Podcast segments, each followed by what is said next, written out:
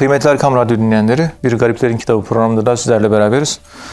Öncelikle hepinizi saygı ve muhabbetle selamlıyoruz efendim.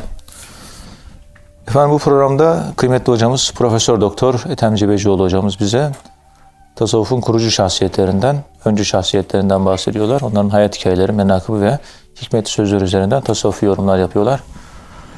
Muhterem hocam Şah Şuca Kirmani Hazretleri bu Kuşehir'in Erisale isimli eserinde geçen Rical-i Sufiye'den birisi. Evliyanın büyüklerinden. Künyesi Ebul Fevaris olup adı Şah bin Şuca. Kirman padişahın olduğu söyleniyor. Yani hakikat önderi olarak biliniyor. Büyük sufilerden birisi. Ebu Turab Nahşebi, Ebu Hafs, Yahya bin Maaz gibi alimlerle sohbet etmiş. Onların meclisinde bulunmuş. Önemli bir sufi. Ee, Şah Şuca Kirmani kimdir? Dilerseniz bununla başlayabiliriz muhterem hocam. Buyurun sayın hocam. Euzubillahimineşşeytanirracim. Bismillahirrahmanirrahim. Elhamdülillahi Rabbil alemin. Ve salatu ve selamu ala Resulina Muhammedin ve ala alihi ve sahbihi ecmain ve bihi nesta'in.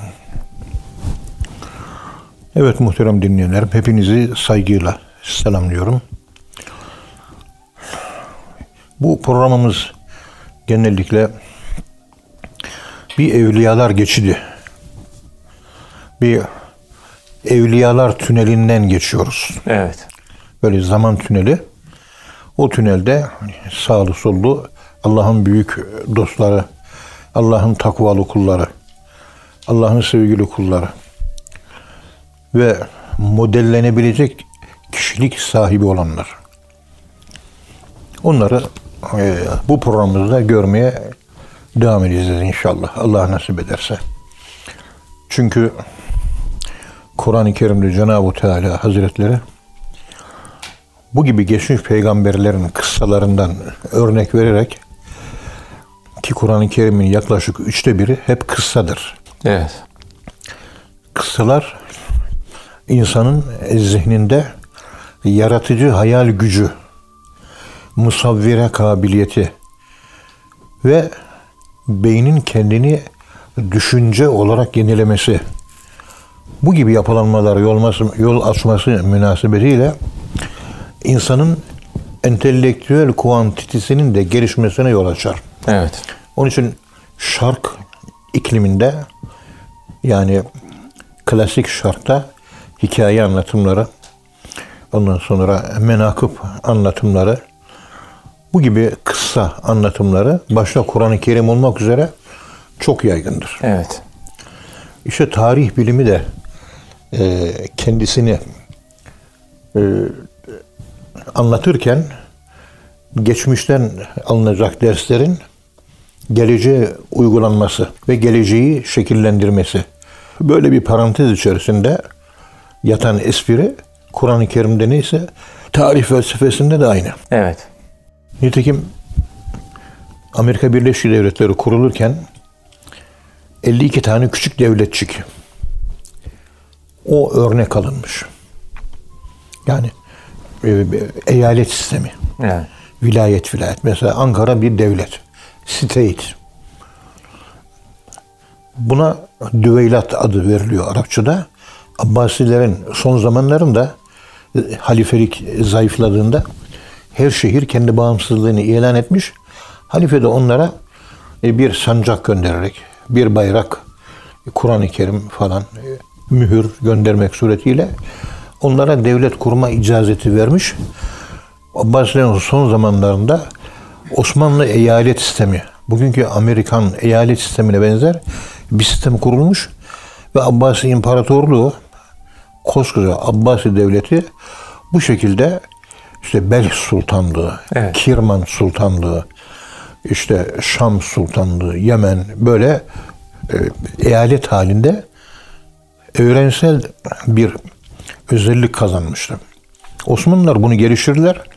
Eyalet sistemini kurdular. Evet. Ve kurdukları eyalet sistemiyle de yerinden yönetim.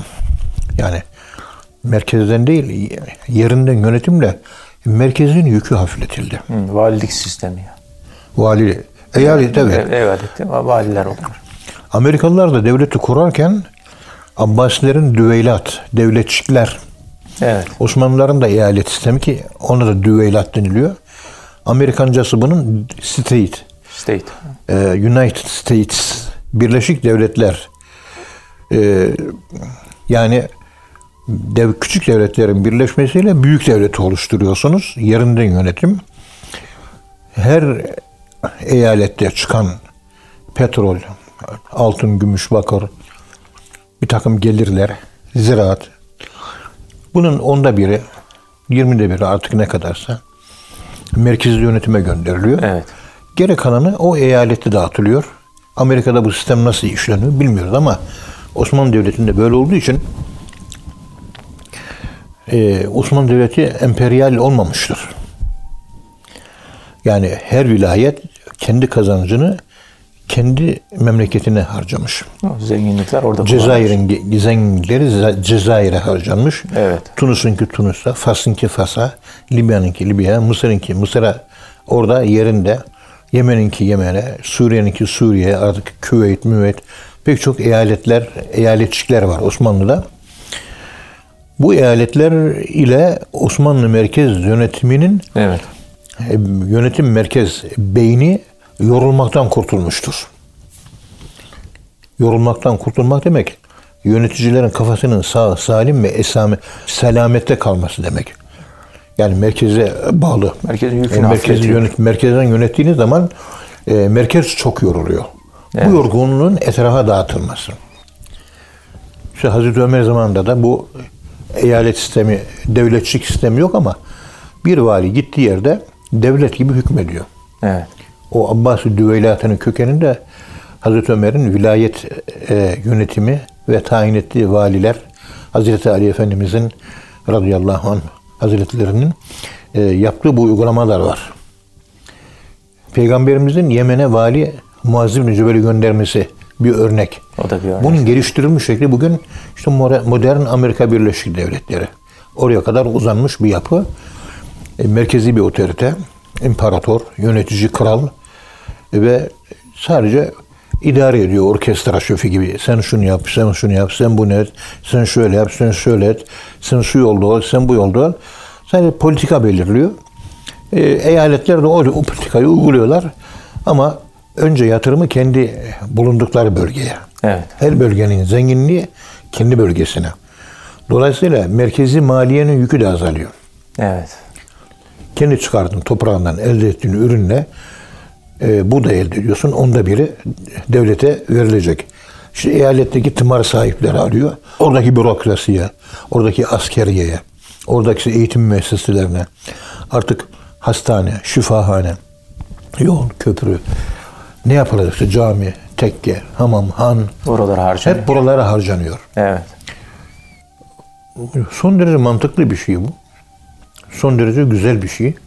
Ta Peygamberimizin Yemen'e vali göndermesi, Muaz bin Cebel'e gitmesi, Allah'ın kitabına göre uygularım diyor. Orada bulamazsan peygamberin sünnetine bakarım. Orada bulmazsa kendi salim kafamla vermiş olduğum e, kararımla yönetirim şeklinde bir cevap veriyor. Peygamberimiz de bu hal üzere onu yolluyor. Yani demek ki bu şekilde bir tekamül var. Evet. Tekamül. Bir zaman gelecek, bütün dünya bir köy haline gelecek. Küçük devletçikler hep parçalanmış. Bir tane beyin yönetecek. Beyin emriyle Siyonizmin hedefi de bundan ibaret. Dünyayı köyleştirmek. Onun için Elon Musk dünyanın etrafında dönen James Bond çanta büyüklüğünde 4000 tane uydu attı. Evet. 4000 tane. Büyüklükleri çanta büyüklüğünde. Öyle büyük bir şey de değil. E, bir metrekare büyüklüğünde çantamsı bir takım e, işte iletişim araçları. Dünyayı küçültmüş oluyor. Her insan nereye gitti? Her insan efendim hangi etkinlikte bulundu? Yukarıdan da gözlüyor ki telefonlar yukarıdaki uydu satelit bağlantılarıyla çalışıyor. Bu şekilde dünya bir zaman gelecek e, yani devlet bu şekilde büyürse bütün de e, şehirler bütün küçük devletler bir köy haline gelecek. Köyün yönetimi son derece kolaydır. Evet. Köyü yönetmek çünkü küçüktür. Ha, büyük bir devletlerin yönetimi çok zordur. Büyük, pek çok kanunlar gerekir. Konsensüsler gerekir. Anlaşmalar gerekir. ittifaklar, bir takım taahhütnameler, sözleşmeler, sosyal kontrat dediğimiz Jean-Jacques Rousseau'nun hep bunlar gündeme gelir. Yani bu tekamül dediğimiz şey çok önemli. Evet. Bir Amerika Birleşik Devletleri YÖK'ü, kendi YÖK'ünü kurarken Osmanlı medrese sistemini esas alıyor. YÖK'ten Amerikan YÖK sistemini incelemeye giden profesörlere oradaki profesörler biz sizden aldık Süleymaniye Medresesi'nin yönetim şeması Bunu tercüme ettik, biraz geliştirdik. Bizim YÖK'ümüz bu. Evet. Siz ne geliyorsunuz buraya? Sizden aldık. Deyince Osmanlı düşmanı bizim YÖK üyesi profesörler şaşırmışlar. Evet. 1980'li yıllar, 1979'lu İslam doğramacı yılları. Yani o kadar gelişmiş bir ülke ki Osmanlı. Onun eğitim sistemini Amerika yok olarak alıyor. Biz de Amerika'dan yük alıyoruz. Amerika'dan modern eğitim aldık. O da bizden bizden aldı. Evet. Ve biz nereden aldık? Biz de İmam Gazali'nin Bağdat'ta kurduğu medreseden aldık. İmam Gazali de medreseyi Peygamberimizin Medine'deki mescidinden aldı. Evet. Nizamiye medreseleri. Dayandığı yere Mescid-i bak. Nebevi. E, dayandığı yere bak. Bunları tabii düşünmek lazım. Böyle olaylar böyle basit bir şey değil. Ee, Osmanlı da içine tuğ kaka edilecek bir ülke değil. Faziletler devleti, güzellikler devleti elhamdülillah. Ve eşyanın tabiatında, sosyolojik olayların tabiatında her şeyde tekamüle doğru bir gidiş var. Evet. Ta 1970 senesinde rahmetli babam öldüğünde La ilahe illa ente subhaneke inni kuntu mine zalimin diye babamın mezar taşını yazmıştım. Yani 1970 senesinde 19 yaşında benim yazım nasıl? Babamın mezarına yazdığım Hazreti Yunus'un bu tesbihatı e, mermer üzerine kazılı duruyor. El yazısıyla inşallah. Hatıra kitabına koyabilirsiniz. Ethem evet. Hoca 19 yaşında İmam Okulu lise sonunda iken yazmış olduğu hat nasıldı acaba? Evet. Gidin bakın. Gayet de güzel bir e, fazla bir ders almamama rağmen kendi kendimi geliştirmiş. Ona göre yazmıştım. Şimdiki imma e, ilahiyatı bitirenlerin yazdığı yazılara bakıyorum. Benim 19 yaşında İmam Hatip Okulu son sınıfta, lise sonunda yazdığım yazının yanında yerden armut toplar gibi geriden gelir. Allah. Tekamül dediğimiz bir şey. Şimdi yazım daha güzel. Daha ileride daha güzel olacak. İlk yazdığım şiirler çok basit, beğenmiyorum. İlk yap, yaptığım tez, işte Hacı Bayram Veli Hazretleri üzerine doktora tezi yaptım. Aradan geçmiş yaklaşık 32 sene, 31 sene olmuş. Evet. Tezimi beğenmiyorum.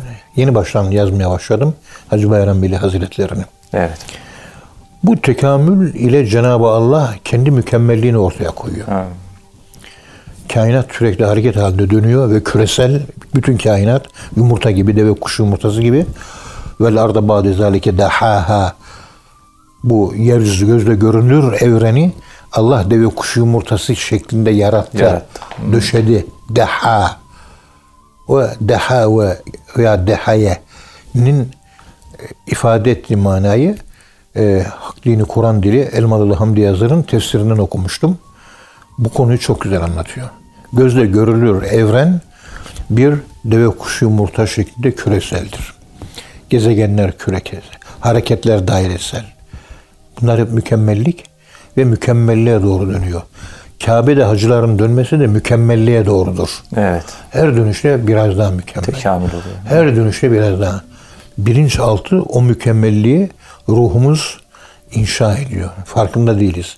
Ruhumuzun yaratılışında Kabe var, tavaf var, şavut var, daire var, sonsuzluk var, ölüm duygusu var, bilinç var, hayat var. Onlar gizliydi. Kabe'nin etrafında tavaf ederek bizdeki o yapı kendiliğinden doğmaya başlıyor. Var zaten. Onun için motorları rektifiye etmek üzere biz her sene Umre'ye gidiyoruz değil mi? Evet. Motor rektifiyesinin manası bu olmuş oluyor. Doğuştan getirdiğimiz evveli Aslımıza denilen gidiyoruz yani. primordial e, döllenmeyi bekleyen o kabiliyet yumurtalarının açılması, içerisinden kabiliyetlerin doğması, gelişmesi, bizim şahsiyetimizi inşa etmesi ve insanı kamil yani Allah'a bir kul, ideal kul, Batılıların perfect man dedikleri bir yapının gözükmesi. Allahü Teala buna ve ma halaktul cinne vel insa illa liya'budun diyerek bu mükemmelliğe doğru gidişin adına bu serüvenin, bu e, tablonun adına kulluk tablosu Evet. adı veriliyor. Bunu yapabilene ne mutlu. İşte Şuca Kirmani Hazretleri kendisi Kirman padişahının oğlu. Firaset sahibiydi. Ölüm tarihi de Cüneyd-i Bağdadi'den 20 sene önce. Evet. 110 sene önce. Ee, Cüneyd-i Bağdadi Hazretlerinden önce ölüm tarihi miladi olarak da 889 hicri olarak 276. Evet. Tebe-i tabi'in olma ihtimali de vardır. Tam böyle bizim e, Sahih Müslim'in e, yazarı İmam Müslim, İmam Buhari onların yaşadığı dönemler. Evet. İmam-ı Azam'dan sonraki İmam-ı Şafiilerin daha doğrusu İmam Malik, İmam Ahmed bin Hanbelilerin döneminde yaşamış. Dünyaya geldiğinde Şah Şuca dünyaya geldiğinde göğsünün üzerinde yeşil bir yazıyla Allah Celle Celaluhu yazılıydı dünyaya geldiğinde bebek iken. Gençlik zamanında böyle bir cezbeli, böyle rint, böyle özgürlük yaşayan yeşil bir insan. Yani nasıl tarif edeyim? Yüksek zevkler, cezbe, bir tür sekir. Zaten e, eşşebabetü cinnetün minel cunun. Evet. Gençlik e, delilikten bir deliliktir. Bir delilik türüdür. O dönemlerde saz çalmaya, şarkı söylemeye, def çalmaya, şiir okumaya, bu gibi güzel sanatlara merakı vardı. Ve kendisi bizzat saz çalardı ve saz eşliğinde de şarkı söylerdi. Böyle bir gece kendi mahallesinde bir kenara çekildi. Etrafında toplananlar vardı. Onlara saz çaldı ve şarkılar okuyordu. O sırada bir kadın da evinden çıkmış. Ne oluyor, nasıl okuyor, nasıl diye merak etmiş. O da seyircilerin arasına katılmış. Evet. Tabi gecenin yarısı. Kocası uyanıyor, bakıyor ki hanımın yanında yok. Canı sıkılmış tabii. Hanım nereye gitti? Bir de bakıyor ki hanımı şarkıcıyı seyretmeye gitmiş. Tabii o zamanki kültürü de düşünmek lazım bu olayı değerlendirirken. Ve karısını Şah Şüca'yı dinleyici olarak izler vaziyette bulunca meydana çıkıyor. Şarkı söyleyen Şah Şüca'ya Ey zalim! Tövbe etmenin zamanı hala gelmedi mi diyor. Evet. Yani yeter diyor. Yani öyle cezbeli söylüyorsun, öyle cezbeli çalışıyorsun. Yanımda yatan hanım beni terk edip gidiyor. Bu bir zulümdür anlamına geliyor. Yani şimdi de şarkıcıların konserlerine giden bir sürü insanlar var. Evet artık ya, kıyaslayınca. Bu ya şu yaşadığımız dönemde İslam diye bir şey kalmamıştır bana göre. Bu da tabi uzun uzun konuşulması gereken konulardan birisi. Merkezden savrulmuşuz. Hani insan merkezden savrulur. Ya ben savrulum diye farkına varır. O bir derece.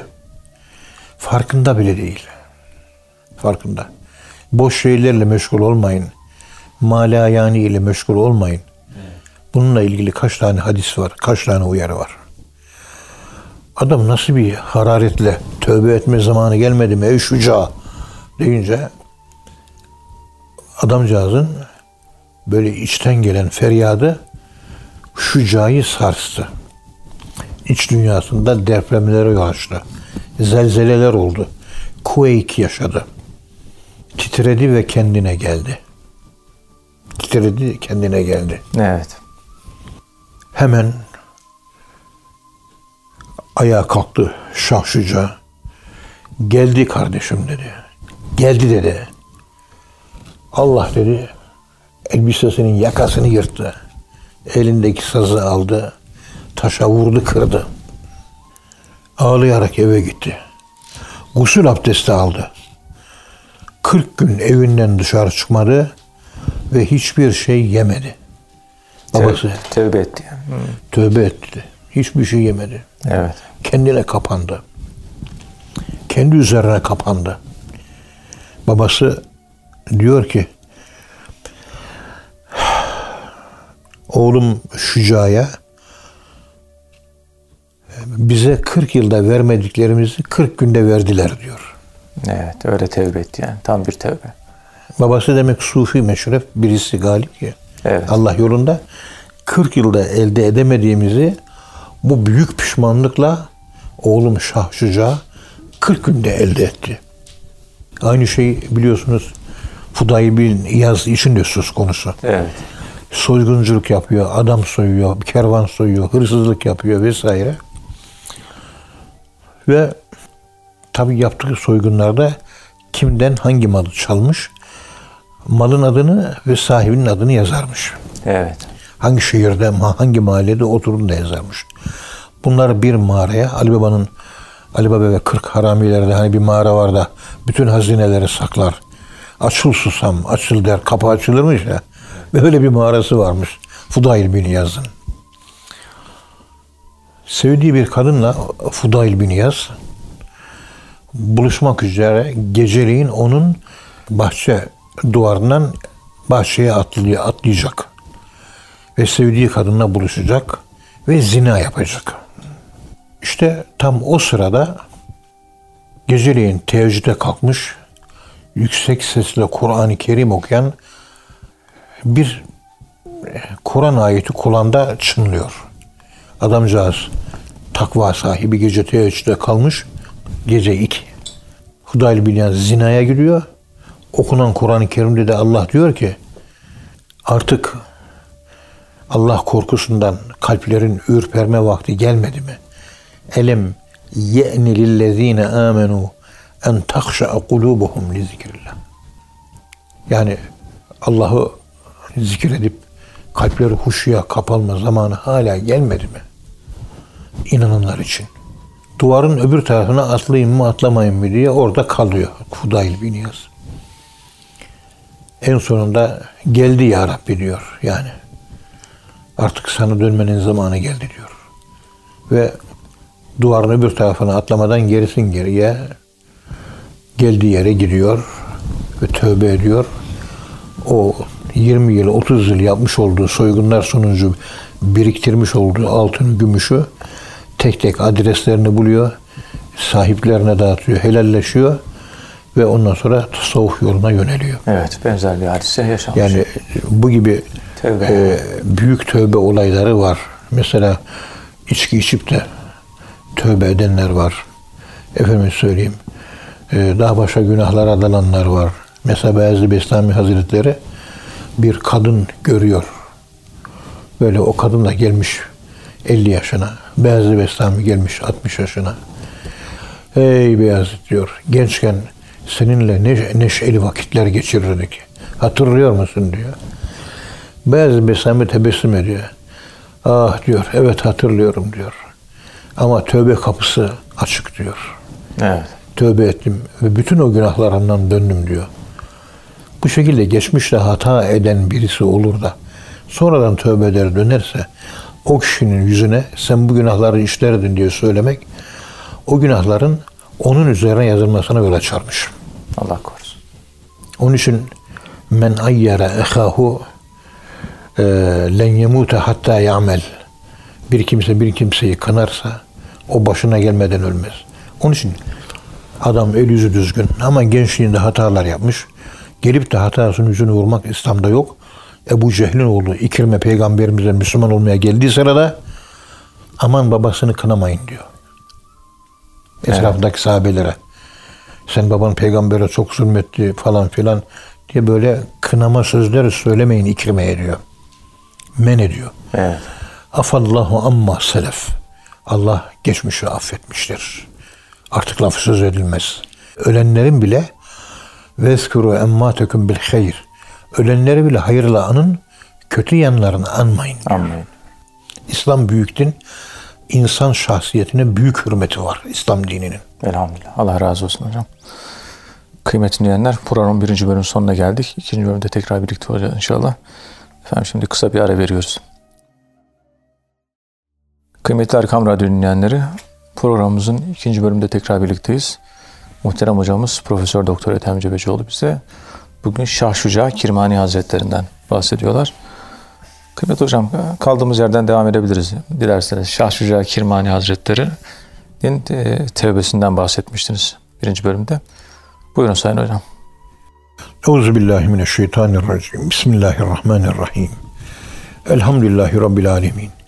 Ve salatu ve selamu ala Resulina Muhammedin ve ala alihi ve sahbihi ecmain ve bihi nesta'in. Efendim Şah Şuca uyumazdı. Geceleri uyumazdı. Esasen aşıklara gece uyumak haramdır. O Allah dostlarından İbrahim Ethem öyle söylüyor. Haramun aleyye en uhibbe sivaka. Senden başkasını sevmek bana haramdır. Bu şekilde bir İbrahim Ethem Hazretlerinin Allah'a seslenişi var. Aşıksanız içiniz yanar, yastıklar yatak diken olur, uyuyamazsınız. Bazen uykusu ağır gelirdi. Bu yüzden gözüne tuz sürerdi. Ve o tuz yüzünden de uyuyamazdı. Tabi gözün içine sürülmez de göz kapağının altına terden dolayı göz rahatsız olur, kapanmaz. Bir gece uyuyakaldı. Ve rüyasında o kadar güzel olaylarla karşılaştı. O kadar güzel şeyler yaşadı ki rüya aleminde. Ondan sonra uykusuzluğu yaşadıktan sonra, uykuyu yendikten sonra yani uykunun sahibi olduktan sonra bu rüyayı da görünce uykuyu geceleyin uyur hale geldi. Evet. Şimdi sabaha kadar uyku uyumamak. Peygamberimiz sallallahu aleyhi ve sellem Efendimiz Aleyhisselatü vesselam. yatsı namazından sonra yarım saatte olsa, bir saatte olsa yatardı. Sırf uykusuzluk sünnete aykırıdır. Biliyoruz o da yatsı namazından sonra. 8'de 9'da yatsı namazı kılındı mı? Kılındı. 8.30'da 9.30 10. Peygamberimiz 11'e kadar, 12'ye kadar bir istirahat, hanımlarıyla sohbet, istirahat. E, bir saat, iki saat yatar, kalkar, bir daha da yatmazdı. Genel e, görüntü buydu Peygamberimizin özel hayatında, şahsi hayatında. Onun için mutlaka yatmak, uyumasam bile yatmak lazım. Yani yan tarafımız mutlaka e, yatağı görmeli çünkü ayet-i kerimede e, yanlarını tetecafa cunubuhum anil medaci'i yed'un rabbahum havfen ve tama'an mimma razaknahum yunfikun secde suresinde böyle anlatıyor. Cefa çekerek, zorlanarak yattığı yataktan kalkmak, yanını yataktan çekmek, uzaklaştırmak. İşte onlar böyle ümitle Allah'a dua ederler. Korkuyla Allah'a dua ederler.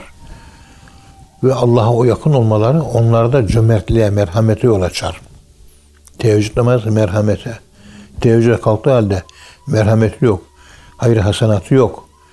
Ee, ve Allah'ın kendisine verdikten verdiklerinin fazlaca bir infakı yok. Gece kalktığı teheccüdün kendisine bir faydası yok anlamına geliyor. Yani uyumadan teheccüd olmuyor o zaman. O Yatacağız, Uyuyacağız. uyuyacağız. Uykum yok. Yarım saat yatacaksın, istirahat edip gözünü yumacaksın. Uyumadığın halde uyuyormuş gibi yine kalkacaksın.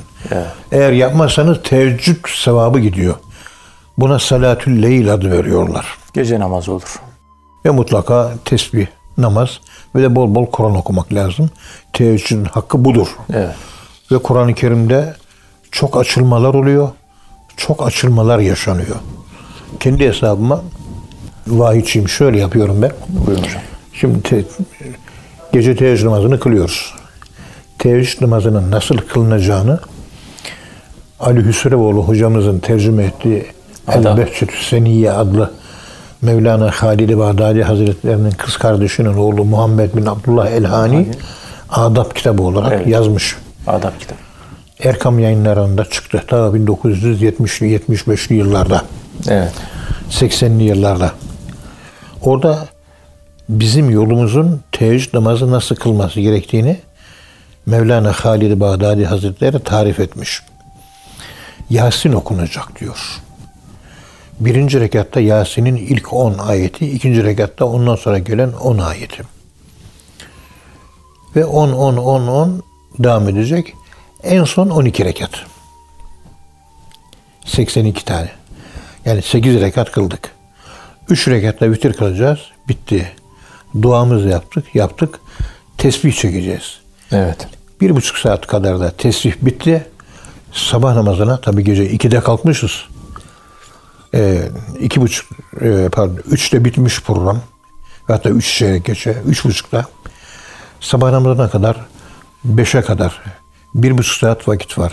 Sesli olarak Kur'an okuyacağız. O sırada Kur'an okurken böyle bir manevi açılım denen bir olay var ya, fütuhat. Fetih, armağan, hediye demektir. Fütuhat, armağanlar. Ama açılış. Seni açıyor. Neyi açıyor? Kilitlenmişliklerini açıyor. Kalbin kilitlenmiş. Banka faizi yiyorsun. Kilitlenmiş. Kulak kilitlenmiş.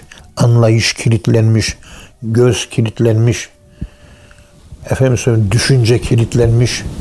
Kilitlenmişiz. Evet. Allah gecenin o saatlerin hürmetine kilitleri Allah açıyor. Ben gelirim diyor ya. Gündüz siz bana gelirsiniz. Gece yarısı olduğu zaman ben dünya semasına iner size gelirim. Yok mu dua eden? İcabet edeyim. Yok mu isteyen vereyim. Yok mu af isteyen mağfiret edeyim. Yok mu dua eden kabul edeyim diye seslenirim diyor. Kalktıysanız Allah'ın sesini duydunuz demektir. Kalkabilmek büyük bir şeref. Büyük bir şeref. Herkese nasip olmaz. Ama kalktığın zaman adab kitabında nasıl yazıyorsa teheccüdü ona göre kılmak gerek. Bizimkiler kalkıyor bir inna atayna bir kulhü iki rekat ve hatta bilemedin dört rekat kılıyor bitiriyor. Halbuki bu saydığım 40 dakikadan aşağı olmuyor Evet. ve uyumak lazım. Kur'an-ı Kerim okurken pek çok açılışlar oluyor. Elimde 30 20 sayfa, 20 sayfa, 20 sayfa cüzler var. Büyük, küçük değil. Orada bazı ayetlerde ilginç açılımlar oluyor. Kendimce, kendi kabıma göre. Ve allame-i cihan değilim ben nihayet. Bir kaşık kadar büyüklüğünde, çay kaşığı kadar büyüklüğünde de olsa razıyız. Kenarlarına not tutuyorum. Yaklaşık 10 yıldan beri ilgimi çeken ayetler, ilgimi çeken konular, ilgimi çeken hususlar, ilginç bir takım fütuhatlar, açılışlar oluyor. Hemen o e, cüz cüze, hemen kenardaki boşluklara yazıyorum küçük küçük. Geçenlerde o yazdıklarıma baktım. 10 senenin birikimi şöyle böyle bir 150 sayfa kitap eder. Evet. Yani okuyup bitmiyoruz. O anda bir kendinden bir şey hissediyorsun. Bir mana seziyorsun. E kalkmışsın Allah'ın huzurundasın. Allah da kulum ben sana bir iki hediye vereyim diyor. Fetih veriyor, armağan veriyor. Fetih armağan demek. Açılış demek. Kilit çözülmesi demek. Basiretin açılması demek. Çözümediğiniz bazı problemleri gündüz o vakitte çözüyorsunuz. Evet. Allah'ın o bu açılışlar Allah'ın bize hediyesi oluyor. Veya da bir dua ediyorsun Allah kabul ediyor. Bunların bütünüyle beraber değerlendirmek lazım. Gerçekten de vahiyçiyim. Geceleyin o değerlendirme konusu, o vakti değerlendirmemiz söz konusu olduğunda mutlaka ve mutlaka e, adab kitabında nasıl yazıyorsa ona göre Ona göre değerlendirmek lazım Evet. mutlaka Yasin okunacak. Çünkü 20 24 saat gece ve gündüz. Gece ve gündüz şayet bir insan olsaydı, gün 24 saat insan olsaydı hangi zaman dilimi o 24 saatin kalbi olurdu. Gece teheccüd namazı. Gece teheccüd vakti. Saat 2'de başlar. 5'e kadar 3 saatlik bir zaman dilimi. O kadar. Belki biraz fazla, belki biraz yazın azalır, kışın çoğalır bu miktar. Ortalama 2,5-3,5 saat diyebiliriz. 24 saatin kalbi orası işte. Evet. Çünkü Allah'ın 99 esması hepsi birden yansıyor. Sabah namazında 12 esma, öğlen 14 esma, ikindi 8 tane esma, akşamleyin 28 tane esma, yatsılayım hepsi toparlanıyor 99 ediyor. 99 esma 5 vakit namaza dağılmış. Teheccüde toplu geliyor. Tamamı geliyor. Yani holistik bir yapılanma. Adem'e esma ekülleha var ya isimlerin hepsini Adem öğretiyor. Küllü. Geliyor. Hepsini Adem biliyor. Demek ki şey- şeytan, cinler ve melekler esmanın küllüsünü bilmiyor. Evet. Küllüsünü biz biliyoruz. Onun için alleme Adem el esma külleha diye tekit ifadesi kullanmış. İsimler öğrettik ama hepsini öğrettik. İnsanda sonsuz isimler var. Evet. Kur'an- Mesela Evet. bunu biraz daha açalım da yeri gelmişken. Kur'an'ın kalbi de Yasin suresi. Ha, Kur- iki kalp birleşiyor. Kur'an-ı Kerim'de e, bir insan olsaydı kalbi Yasin olurdu. Yasin suresi.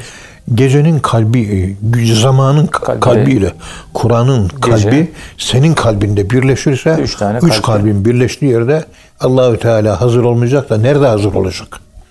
Evet. Yani bu önemli. Şimdi o TRT'deki programda da biraz izah etmiştim. Ruh deyince içinde hayat var. Kelam var ruhun içinde. E, ilim var. Semiye var. Basar var. Hayat var. Yedi tane isim var. Yedi tane ismi mix edip karıştırmışlar. Ortaya ruh çıkmış. Yedi tane isimden sadece biz yani ruh hepsidir. Hepsinin birleşimi. Ruh düşünmeye başlayınca Allah'ın El Alim ismini kullanmaya başlar. El Alim isminden aldığı özelliği kullan ve ortaya akıl çıkar. Akıl çıkıyor. Akıldan fikir, e, tefekkür, fehim, teemmül, Tezekkür. tefekkür, murakabe falan bunlar çıkıyor ortaya. Bak Allahü Teala ruh akıl gibi davranınca El Alim ismini kullanıyor. Yedi isimden bir tek onu kullanıyor. Evet. Bir de onun akletme yönü var. Akletmenin tefekkür yönü var. Murakabe yönü var. Teemmül yönü var. Fehim var. Fikir var. Yani e, en sonunda gaybetle bitiyor. Dikkat edin. Yedi tane ruhun, yedi tane özelliğinin bir tek ilimle alakalı özelliğinin bir kısmını kullanmamız akıl oluyor ve bu dünyayı yönetiyoruz onunla. Evet. Geriye kalan semisi var, basiyesi var, kelamı var, hayat var. Yani yedi tane kudret var, irade var. Yedi tane isim. Ruh o formlara da bürünüyor. Yani suyun donmuş hali, kar hali, buhar hali, su hali. hali var. Hepsi sudur nihayet. Bir bakıyorsun böyle gözüküyor, bakıyorsun böyle gözüküyor. Işık yanıyor, bakıyorsun parkı ışıklandırmışlar. Yeşil yanıyor, turuncu yanıyor, kırmızı geliyor, mavi geliyor, mor geliyor, yeşil geliyor, siyah geliyor. Türlü türlü renkler geliyor ardarda. arda. Hepsi bir tek ışık nihayet. Hepsi tek ışıkta. Ruh içinde yedi tane özellikten bir tane özelliği bir tek akıl yani ruhun tamamı değil. Evet. Ruhla bağlantılı ama tamamı değil. Değil. Fonksiyonu yani. sadece. Fonksiyonlarından, bir tanesi. tavırlarından, ruhun aldığı tavır, hal, durum, keyfiyet, şe'niyet ten biri. Biri. Külle yevmi ve şe'n. Şimdi aklımızı gör- düşünüyoruz. Şu anda düşünüyorum ben. Bu aklım benim ruhumun yedi özelliğinden bir tanesinin e, subdivision açılımı, alt ayrım açılımlarından sadece bir tanesi. Evet. Sırf ak- ruh anlamına gelmiyor. Akıl sırf ruh değil. Öldüğümüz zaman ruh bu özellikleriyle beraber diri kalmaya devam ediyor. Akletmeye, görmeye, işitmeye devam ediyor. konuşmaya devam ediyor. Evet. Bak dikkat edin.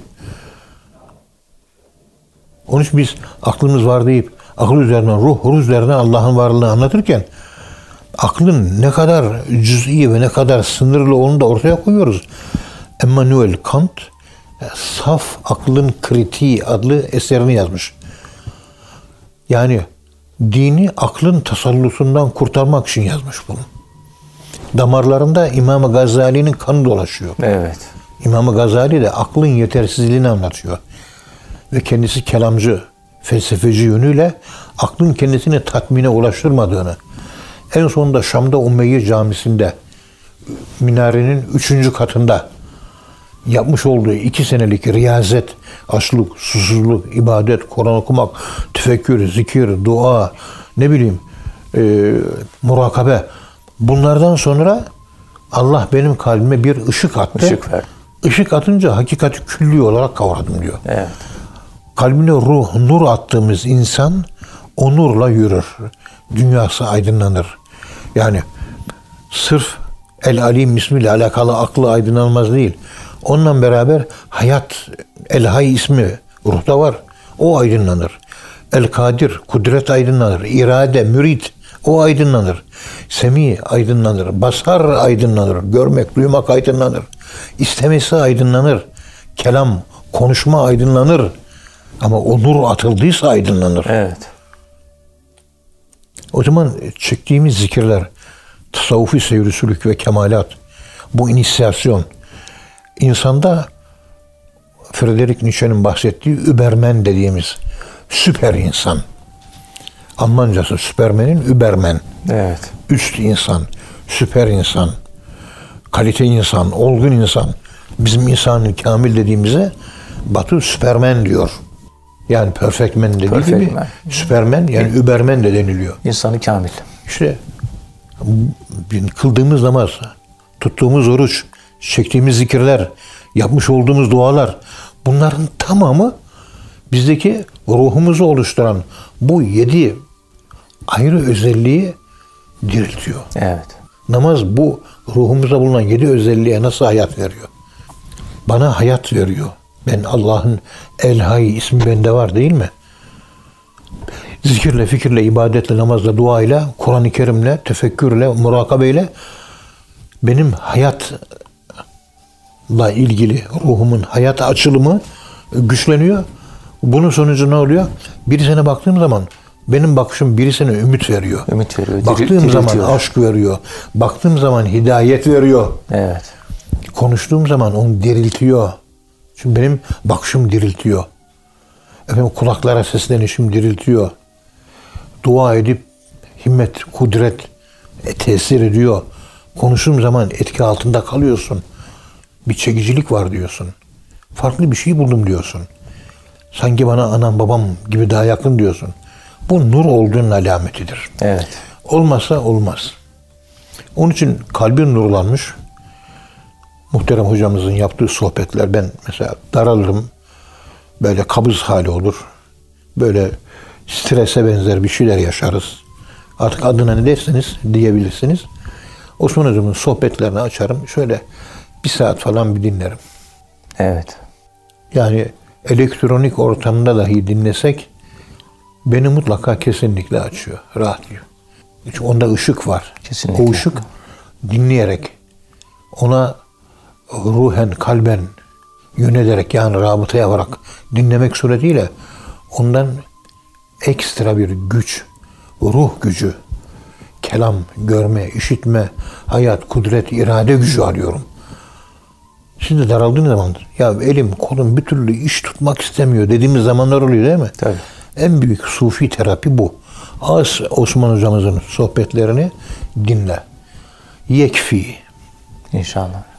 kifayeten, kifayet olarak yeter. Yeter. Allah'ın. Çünkü diri kalp, ölü kalp diriltmez. Konuşulanlar çoğu ölü kalpten çıkıyor.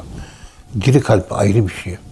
Diri kalbi el- elde etmenin biricik yolu ille gece kalkıp Kur'an okuyup namaz kılmak, ağlamak, dua etmek ve zikir çekmekle olur. Teheccüd namazına kalkmayanın kalp diriliği yoktur. Evet. Öldürücülüğü vardır. Allah razı olsun hocam. Ağzınıza sağlık. Kıymetli dinleyenler hocamıza çok teşekkür ediyoruz. Efendim bir programın daha sonuna geldik. Bir sonraki programda buluşuncaya dek hepinizi Allah'a emanet ediyoruz. Hoşçakalın efendim.